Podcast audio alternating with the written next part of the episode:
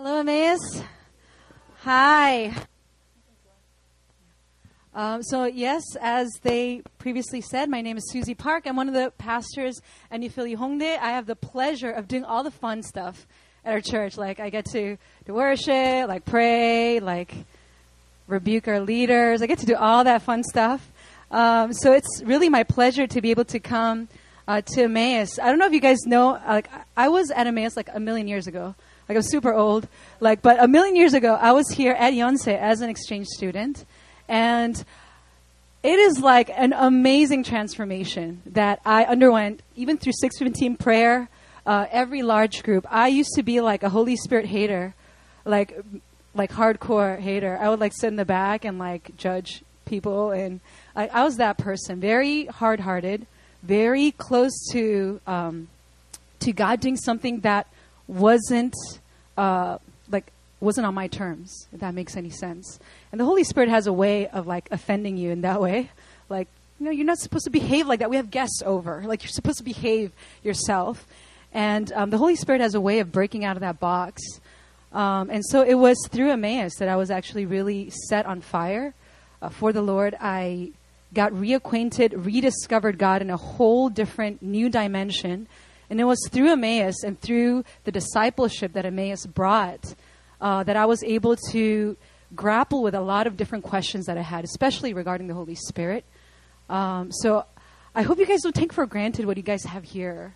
Like, it's really amazing what you guys are doing more and more as society gets even more secularized, and especially in the academic world, it becomes more and more like, oh, you still believe in that? Like, you know, it becomes more and more like, oh, maybe I shouldn't be very public about my faith. As it becomes more secularized, even in Christian universities, what you guys are doing here is very countercultural. I want you guys to know that it's it takes guts to uh, still believe in prayer, still believe that God works supernaturally, still believe that there is power, that God can do something in a group of people that say, all right, I'm going to give this a shot, even if I have four months here, I'm going to give the best that I have for the four months that God has me here, and we'll see where this goes. And I've seen over and over again, semester after semester, how God takes very small sacrifices that we make on our part, very small commitments that we make on our part, even saying, like, all right, I'm going to be there every large group. That's going to be my commitment. That's all I can commit for. Um, even God takes something like that and really blesses you abundantly. So I don't take it for granted either that you guys are here doing your midterms. Midterms. Um, I honestly believe that the more you sacrifice to be here, God like makes sure that you guys get blessed. God says, "All right, I see the sacrifice. I see the cost. I see that you're sleep deprived, but you're still hungry enough to come out here, and you're zoning in and out of the message, and that's okay. But you're here, and you fought to be here, and you are here on time, and you're attentive, and you're ready for the word. God, it matters to God that kind of posture. So thank you guys for being here. I think it's quite a miracle that you guys are all here and are relatively awake.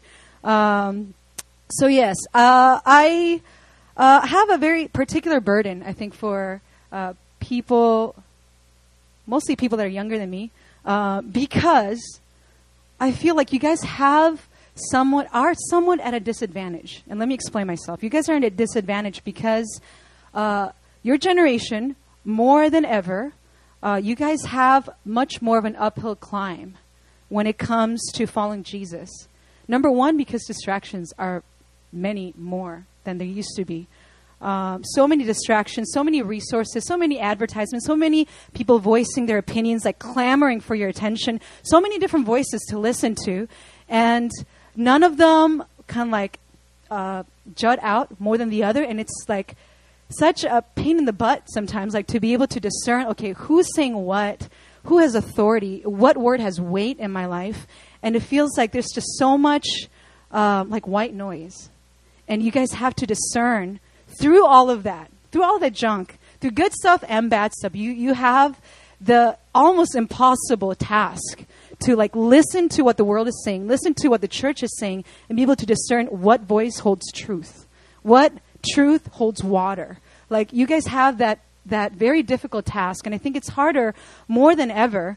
And um, it's not just because of social media outlets, and it's not just because you guys are in a in a city like Seoul where there's just everything going on 24 seven. Uh, but it's also uh, because there's certain realities that right now are much more accessible uh, for your generation. Things like, uh, you know, online pornography, um, like hypersexualized, unrealistic expectations. Um, just so many things that I feel like it was harder. Like you had to go out of your way to find these things before, and now it's like you have to like battle against them um, 24 7. And there are times when I'm sure it will be exhausting. And there's times when I feel like many of you will grow tired and will grow weary of like, oh, do I have to do this? Like, do I have to fight? I feel like, do I have to uh, be different from like my, you know, my classmate? And I really want to tell you guys that that battle is worth it. Like, however hard it is, I feel like there's now much more of a burden on your generation to hold fast to truth. And you guys are going to feel like it's a battle because it is more than ever. Um, but know that there are people that are praying for you, people that are willing to disciple you through it. There's a community that wants you to remain strong and not just here, but also once you go back home if you're an exchange student. Can I see a show of hands? Like, who's here short term just for the semester? Oh my goodness, that's a ton of you guys. Who's here for like four years? Wow. Wait, I feel like this group raise their hands twice. Um, are you guys awake? Uh, um, but regardless, like what you guys are doing here and how you spend the semester that you guys are here, or how you guys invest your time, your attention, your energy, your very few hours that you have to sleep and to study, how you invest that, it's going to bear much fruit for years to come. Like this is going to set you in a trajectory, and I really believe it because I've seen so many people that have been transformed through Emmaus, um, and I'm definitely one of them. Um, so as I was preparing for this message, I did a lot of research. So I was actually looking up. Have you guys ever heard of this phenomenon called delayed adolescence? Delayed adolescence or uh, pre-adulthood? Yeah, so this is a pretty recent phenomenon. I, I hope you guys understand that this is partly man-made, but it's also like something that is uh, becoming an issue like now. It wasn't an issue like even just 10 years back. And I was looking up all these different articles. Uh, one of them, published in Wall Street Journal uh, in the year 2011, it says, uh, it's titled, and the title is very telling, Where Have the Good Men Gone?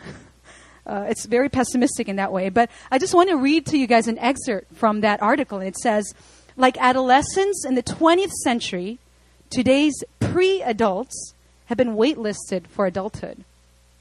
Marketers and culture creators help to promote pre adulthood as a lifestyle.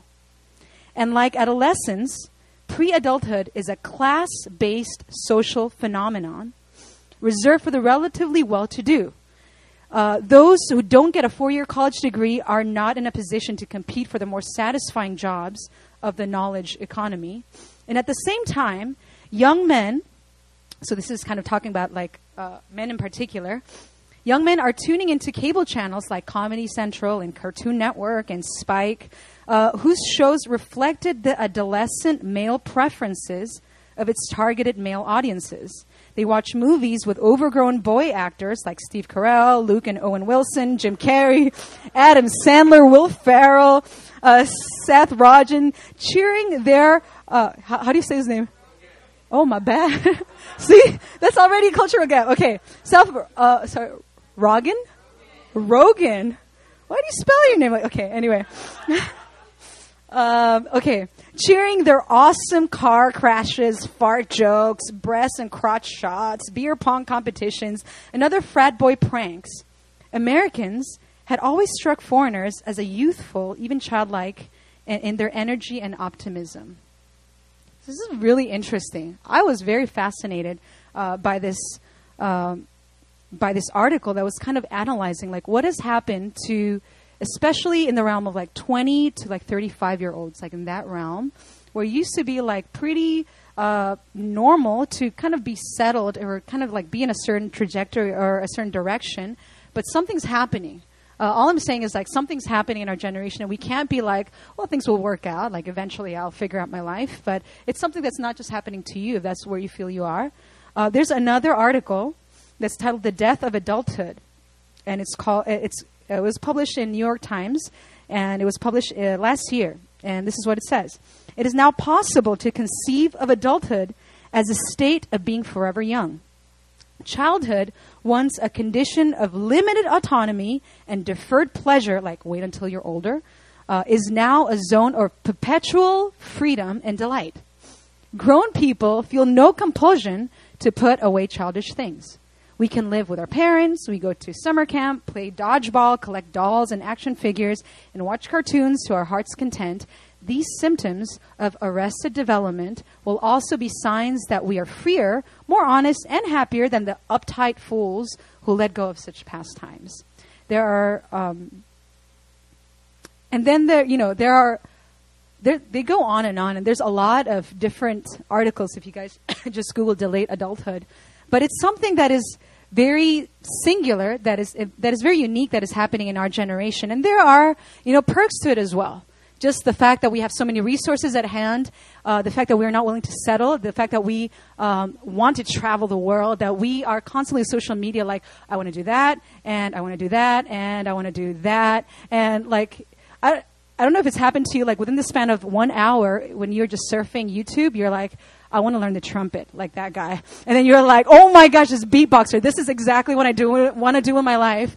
And then you see this little kid like DJing. You're like, oh my goodness, a 12 year old DJ. Okay, I, that's what I want to do with my kids, or that's what I. You know what I mean? Like within the span of like one hour, you can have like all these life aspirations, and uh, it's like very dispersed in that way. Like your your focus is just everywhere and I'm I'm one of those people.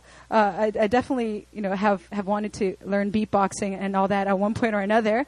Um, so this is what uh, the, the Holy Spirit put on my heart uh, for for today's message. Today's message is titled "But as for me." But as for me. And I was praying for Emmaus uh, earlier this month. It was October 8th, so it was earlier this month. And I was praying for Emmaus, and I felt like the Holy Spirit put this on my heart. And I'm just going to read to you word by word what, what I felt like He was giving me. Uh, first, He said, Death to FOMO. Death to FOMO. Okay? And then He went on to say, Stop looking over your shoulder or what the other person next to you is doing, if you will shut off those voices of FOMO, look to God, and ask Him for marching orders, He will plant in you a sense of purpose and mission you've been wanting all your life. Yes, it's true, you won't be able to know what exactly your calling in life is by 22, but you need to break off the lie that you're too young to know who you're called to be.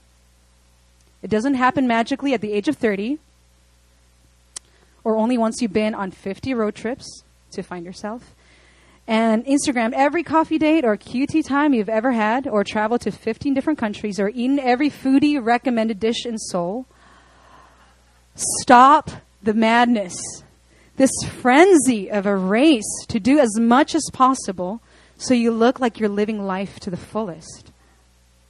A sense of mission and purpose will happen when the human spirit collides with the Spirit of God and God plants in you a time release bomb that will hijack everything in your life your decisions, the way you spend your time and your money, your passions, your relationships.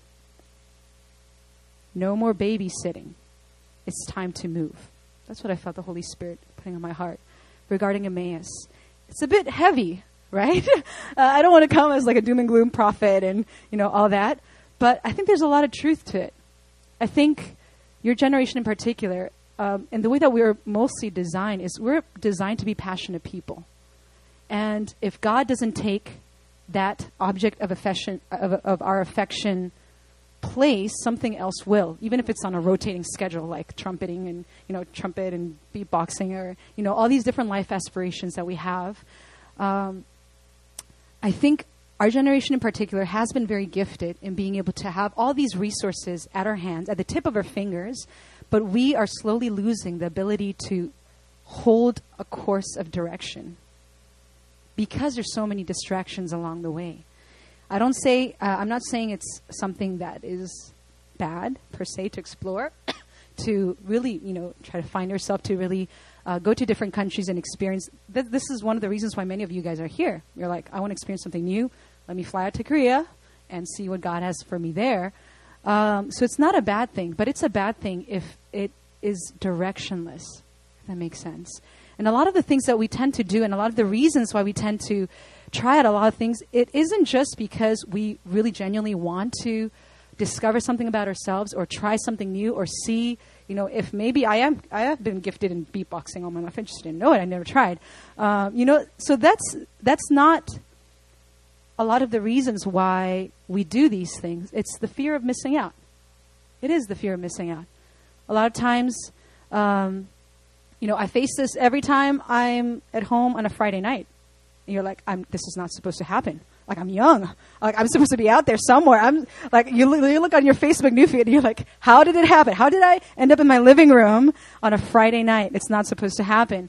And, you know, I, I particularly, I live in the middle of Sangsu and Hongdae and all that. And so the craziness is like right outside my window. And I'm like, wow, everybody has a life except for me. And then like I go my news feed and I'm like, yep, confirmed. Everybody has a life except for me. Um, so there's, there's something about that where it's like when you're down, the, the enemy has such a good time like kicking you while you're down.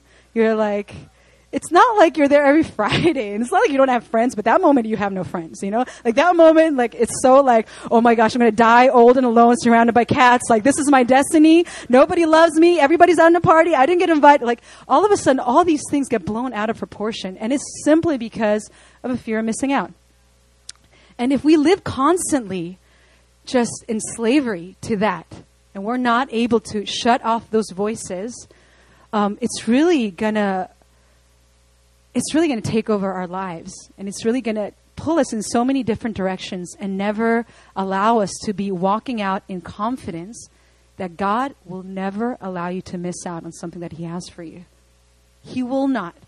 Especially if you're seeking after Him. Even people who are not seeking for Him, some, somehow like God kind of like drags them in. Like many of you guys didn't expect to be at a Christian, you know, fellowship on a Tuesday night uh, when you first came out to Korea, and here you are. God hijacked your plans. Uh, congratulations. Uh, but my point is, yeah, you can't, you can't just be enslaved to that. It's, it's really gonna, at the end of your six months that you're here, or four months that you're here, or four years that you're here, you'll look back and see that you're able to build nothing because you never stood still enough to do that. So it's going to come at an expense. Yes, you'll get to experience many different things, but you'll have built up nothing at the end of your four months, at the end of your six months or four years. Um, I want you to just listen. I'm just going to read to you a passage from Psalms. Psalm 139 says, You have searched me, Lord, and you know me. You know when I sit and when I rise. You perceive my thoughts from afar. You discern my going out and my lying down. You're familiar with all my ways. Before a word is on my tongue, you, Lord, know it completely. You hem me in behind and before, and you lay your hand upon me. Such knowledge is too wonderful for me, too lofty for me to attain. For you created my inmost being.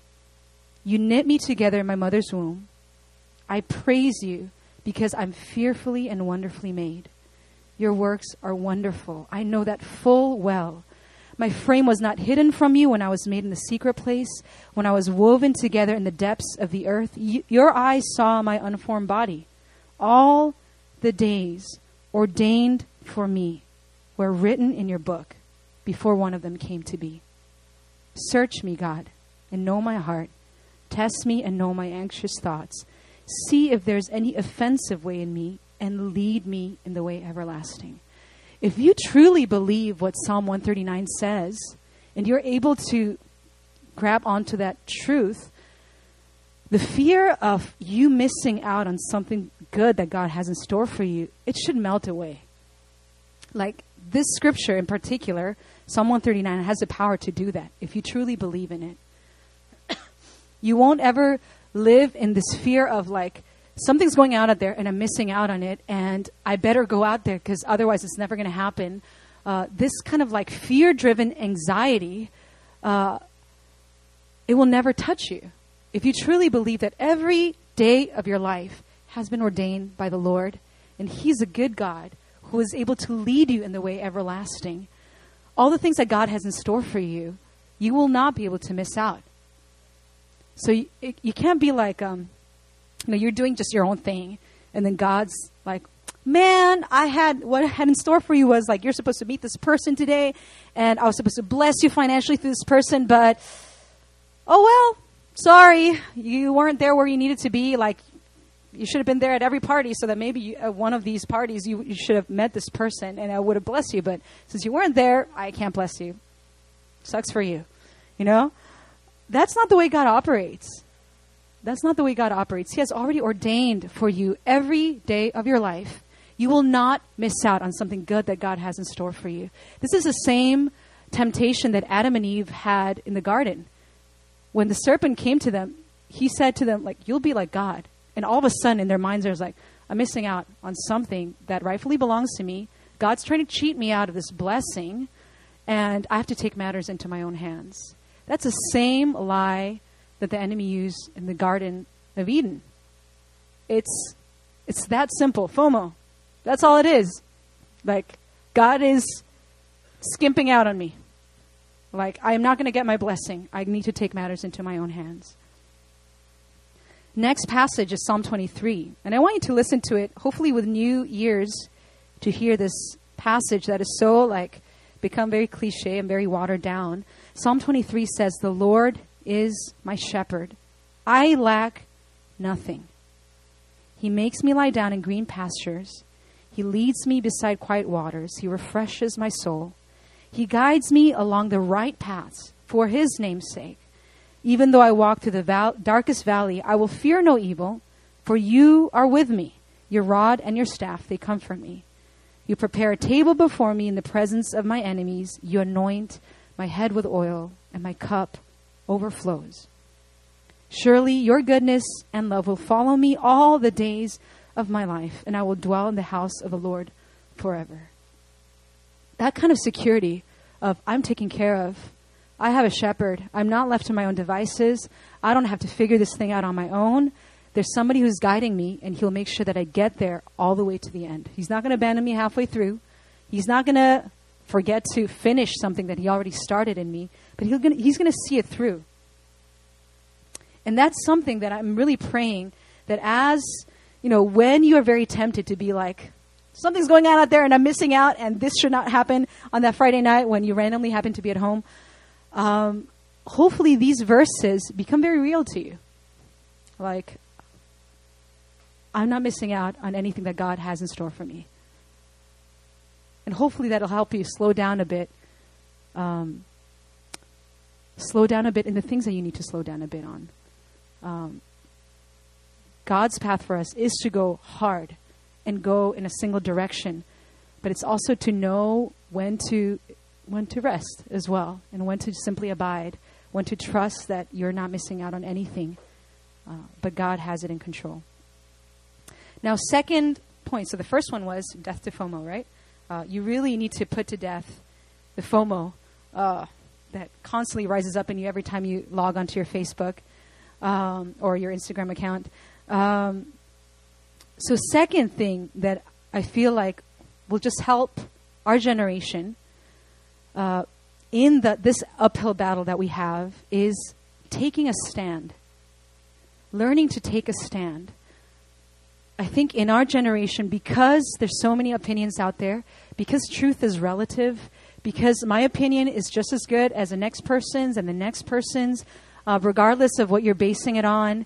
And there's so many reasons, especially these days, to be ashamed of the gospel um, and to really become embarrassed. Like, oh, I guess I still believe in this like God that no one can see and that will come back on a white horse and you know, you know what I mean? Like it sounds like crazy stuff because it is crazy stuff, you know? Like that's why you need faith to believe it in first place. But if a, a sober, you know, like non-spirit filled person were to hear you, it's supposed to sound crazy. It is. And that's kind of the point of it, right? Uh, it's supposed to sound crazy, but for us in a generation that is so like overly cautious with not offending anybody, with not taking a stand on anything because we're going to offend somebody or because it's going to be unpopular or because like hey maybe i don't know the truth. Maybe like this all is loony stuff. Um, we become so scared of taking a stance on anything. Um, my personal belief is that our generation is going to require like elijah's to begin to rise up jeremiah's to rise up. Saul uh, not saul's. Paul's to rise up. Please no Sauls. There will be a lot of Sauls, I'm sure. Uh, but Pauls, You know, people that are able to go against the current, and people that are able, you know, to see, just like Elijah, he saw 450 prophets of Baal in front of him, and he was one dude, and he still had the nerve to say, "All right, it's on, showdown. It's showdown time. Your God against my God, and my God is going to win." And he had the audacity to like stand up to 450 prophets of Baal. Um, you know, it, when when we hear of this account in 1 Kings chapter 18, uh, this is how the Bible, you know, narrates this part. It says, "And Elijah came near to all the people and said, so this is Elijah, 450 prophets of Baal, and then there's the Israelites. So he's not addressing the prophets of Baal. He's addressing the people who are still on the fence. And he's saying, how long will you go limping between two different opinions? If the Lord is God, follow him. Simple as that. But if Baal, then follow him. What's the problem? Take a stance. That's what he's saying. And the response that Israelites gave him is, and the people did not answer him a word. No one was able to take a stance. No one all of Israel. They have seen the miracles. They have heard of all the things that God had done in the past. They had seen it in their own lifetime, and they were not able to take a stand.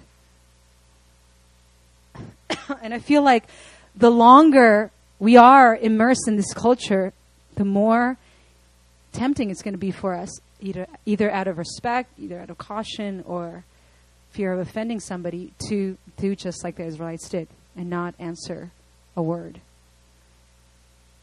this is where the, the title of today's, tit- uh, today's message comes in. But as for me. But as for me. I'm going to see all of Israel in front of me. I'm going to see 450 prophets of Baal against me. And even in that place, I'm going to be able to stand on the truth. But as for me. Joshua 24 15. And it says, And if it is evil in your eyes to serve the Lord, choose this day whom you will serve whether the gods your father served in the region before the beyond the river, or the gods of the Amorites in whose land you dwell. But as for me and my house, we will serve the Lord. It doesn't matter how many trendy, cool religions come through, how many different variations of Christianity come through, but as for me and my household, I'm going to worship. I'm going to serve the Lord. I don't know if I, I believe Pastor Marcus, in, in some previous message, he addressed this, but the biggest enemy of Christianity right now in, in our modern day, it isn't it isn't like Hinduism and it isn't even satanic people. It's actually like a watered down version of the gospel. That's the biggest enemy right now uh, of people who trust in God, who believe that the Word of God is the truth. Um, it isn't like something so obvious as like people who are into worshiping Satan. It's Christians who've forgotten to stand for the truth. It's churches that no longer call people to repentance. It's churches that read the Bible and take it very figuratively. They say, well, you know, this is the Old Testament God, and I don't know about the New Testament, but you know, um, you know, it's all depending on interpretation and That's what is the biggest enemy to Christianity these days. And that's something that we will get swept into unless we are vigilant. That's the really sad part, where we think that by default, if I just stay where I am, by default, I'm not doing anything extra, I'm going to stay here 10 years down the line. But that's not the case. By default, you're going to be swept in to all these other things that, hey, sounds like they're more loving, sounds like they're more accepting, sounds like this is more what Jesus would say, and the truth gets muddied in the middle, and um, that's the default these days. And if you don't believe me, you should visit many of the churches right now. Many of the churches that are um, becoming more and more ashamed of the gospel. And my third point is very simple. So my first point was put FOMO to death. My second point was what was my second point? Yes, take a stand. Thank you. take a stand. Good. Um, my third point, and this is like something that I trumpet like at every chance I'm given to preach. Like this is what I'll always say. I'm always going to say this. And I can't make you do this. This is the tricky part. I can't make you do this. And it is you need to fall in love with God. Like it has it has to happen. If you want a fighting chance, where our culture is at right now, where the world is at right now, where the church is at right now, like you have to fall in love with God. You have to fall in love with Jesus. Otherwise, there is no chance for you. All the willpower in the world is not going to hold you fast to the truth. All the like, hey, I've always gone to large group. I'm going to be there next Tuesday. All, all of that grit and that perseverance, it's, it's not going to hold you through what's coming up ahead. You need to fall in love with God. How to say this? So I'm like, right now I'm operating as a dating service right now. And I'm showing you this candidate. I'm saying like, you, you should go for him. Like, you should go for him. Like, I can't make you fall in love with him, but it's gonna be up to you to accept and go out on a date with this guy. Cause this guy, it like, has it all. It's like full package deal. Like, he will never fail you, nor forsake you. He's, like, he's the person that you want. And so, like, I cannot date him for you. You have to date him. So I'm, I'm like just pointing you to, to somebody right now. And that's the tricky part. I wish it was simpler where I could do this for you or I could give you a 10 step process to following with, with Jesus. Um, it would be a lot more simple, but it isn't. It, it's going to require you to take that leap of faith, to set apart, consecrate time to get to know this guy. And it's not going to happen any other way. I cannot impart to you the relationship that I have with Him. I cannot give you my history with God. It's going to have to happen on your terms, firsthand account in your life. It has to happen. Otherwise, even, you know, like our church in particular, we're very like, yeah, let's go hard after God. Yeah, we have to be passionate. We have to be fire filled. And it can very quickly become about the passion. It can very quickly become about the fiery prayer. Um, losing sight of the object for which you are on fire for. You understand? Like it's it's gonna it's gonna catch up with you like eventually where you're gonna lose steam. You're gonna forget what you're doing, what you do. You're gonna forget why am I here at 7:30 on a Tuesday night when I should be studying for my uh, midterms or, or something. It's it's only a matter of time before you get to that point. If you are not connecting with God in a real way. And connecting with God in a real way, I, I promise you, I promise you, somebody who has already dated this guy and is currently dating this guy, and I'm trying to sell him to you, um, and we can share him. Um, I'm a firm believer in this product. Um, there is no way that you seek after him, that you consecrate time apart from him, and your spiritual walk and your prayers become dry. There's no, there's absolutely no way that's going to happen. Like, it's guaranteed, 100% guaranteed. Your spirit, your emotions, your soul is engineered to love God with every fiber of your being. And the more you see Him, the more you see His beauty, His worth, His majesty, His glory, the more you see Him with every glance, your spirit is, is engineered to react to that. You, you are, you're built for that. So I can say with 100% confidence level that if you are to date this guy, I am 100% sure you'll fall in love with him. There's, he's irresistible that way. Like he's that good. I promise he's, he's just that good. You cannot say no to this guy. Um, let me read to you uh, a few a few passages from scripture and I want you guys to actually close your eyes if that's okay. If you're close to falling asleep, don't do it. Um, yeah, don't don't do it. Uh, it's okay. You can keep your eyes open. But if you just need to crowd everything out and just hear this, these verses uh, in a fresh new way, I encourage you to just close your eyes. This is from Isaiah 53. Surely he has borne our griefs and carried our sorrows, yet we esteem him stricken, smitten by God, and afflicted. But he was pierced for our transgressions, he was crushed for our iniquities. Upon him the chastisement that brought us peace. And with his wounds we are healed. All we, like sheep, have gone astray. We have turned every one to his own way. And the Lord has laid on him the iniquity of us all. Philippians 2. Have this in mind among yourselves, which is yours in Christ Jesus, who, though he was in the form of God, did not count equality with God a thing to be grasped, but he emptied himself by taking the form of a servant, being born in the likeness of men, and being found in human form. He humbled himself by becoming obedient to the point of death even death on a cross. Therefore, God has highly exalted him and bestowed on him the name that is above every name, so that at the name of Jesus every knee should bow in heaven and on earth and under the earth, and every tongue confess that Jesus Christ is Lord to the glory of God the Father. Therefore, my beloved, as you have always obeyed, so now, not only my presence, but much more in my absence, work out your own salvation with fear and trembling.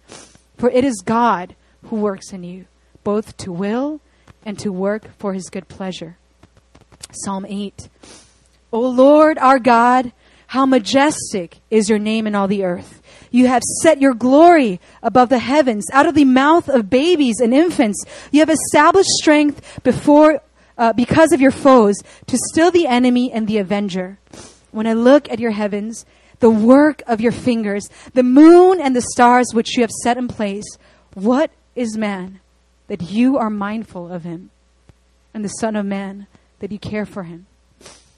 Revelations 5.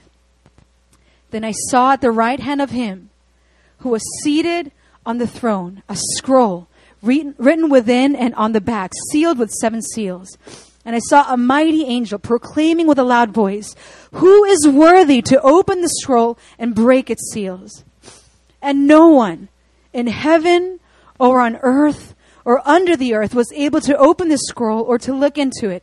And I began to weep loudly because no one was found worthy to open the scroll or to look into it.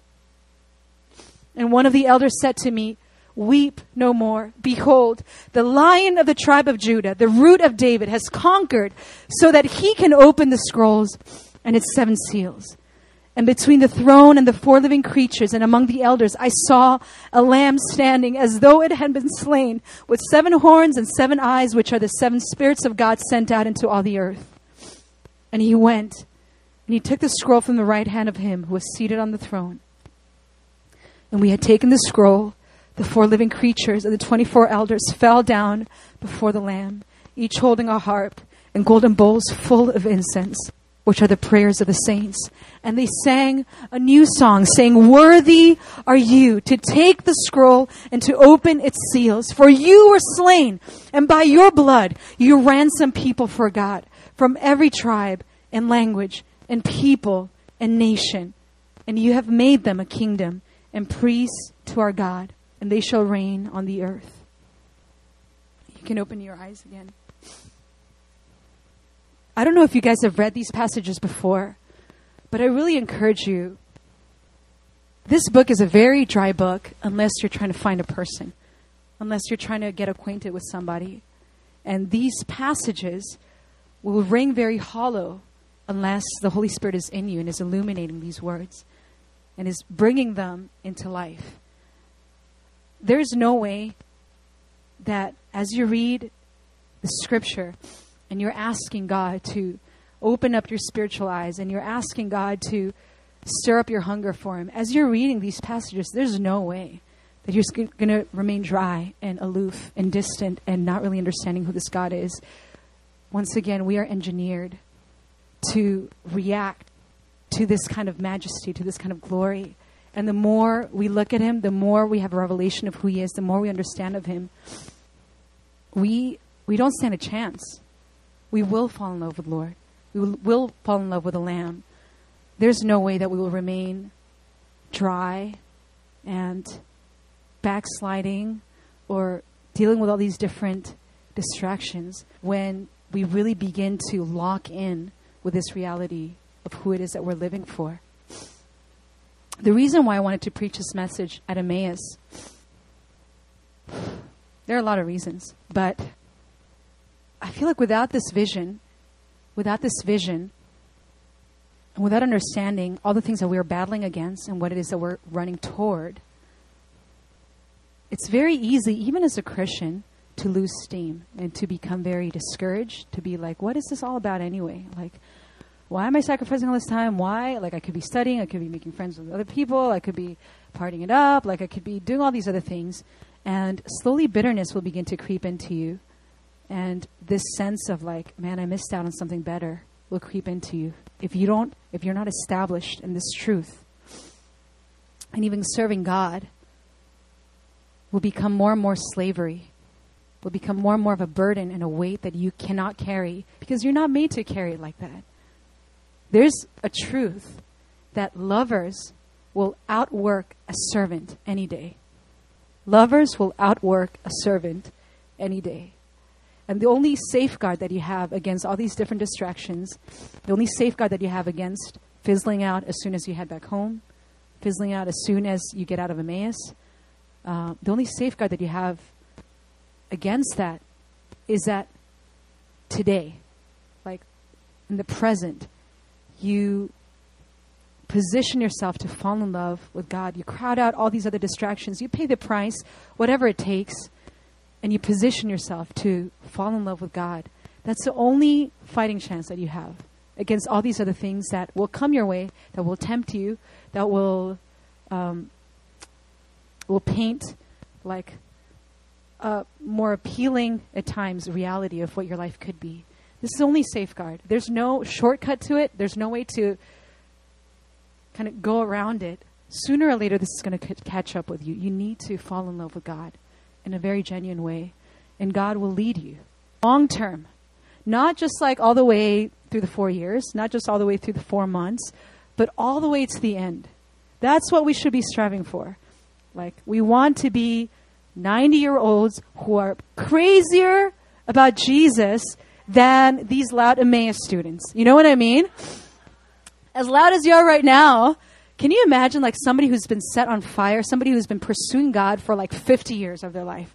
And by the time they reach the end of, you know, their their race, the kind of desire that they have for the Lord, the kind of longing that they have for his return, like it should be exponentially more than where you are right now. And that's what you need to be aiming for. Not this like, oh, I just need to make it through like this exams week, you know? Like that's such a short-term goal, you know? And it's only going to get you to the end of that week. That's it, you know? But if you're really after something more, I promise you, whatever sacrifices, whatever commitments you make at this point in your life, when there are so many things that are like clawing away at your attention, as you sacrifice these things in order to seek the Lord, you'll be set on a trajectory that is going to take you all the way to the finish line, but for decades. Not just for a semester, not just for a year, but decades. And that's what Emmaus is about. Emmaus isn't about like, yay, we had a great semester, woo, high five. That's not what Emmaus is after. Emmaus is after setting people on a trajectory and just seeing them go for decades. That's what it's about. And I want you guys to have that kind of zeal. Don't wait for your campus pastor or for your, you know, uh, campus director or your family leader to be like breathing down your neck for this to happen. Like this needs to happen in you. Like I don't care how terrible my familiar leader is, and they're not terrible, by the way. But I don't care how terrible they are. Like I, this is not going to slow me down. Like I don't care how little or much time I have to pray. Like that's not going to slow me down. Like that should be your personal commitment to the Lord. You cannot reach the end of this race and be like, well, the family leader you gave me kind of sucked. And that's my excuse. That's why I fizzled out at the age of 38. You know? That is never going to be your excuse. Emmaus and your leaders, they are responsible for guiding you, for setting you in a trajectory, for shepherding along the way, but you're the one who's walking it. You're the one who's yearning for it. You're the one who's going to be responsible for it. And you're going to be held accountable to that. That's what you're going to be held accountable when you face the Lord. So don't delegate that to somebody else. This is where we all, no matter how young we are, no matter how old we are, this is where we become adults. And this is our responsibility. If I am not on fire, it is not anybody else's fault. It is not because whatever. It is it is the ball's on my court. I have something that I can do about it. Like you cannot be that helpless. You cannot be that, well, it's somebody, you know, if only Emmaus were more accessible, or if only my workload was less. Like, that is not going to stand. That is not going to stand. It needs to be your commitment for your spiritual growth, for your passion for the Lord, your firsthand experience and encounter with the Lord.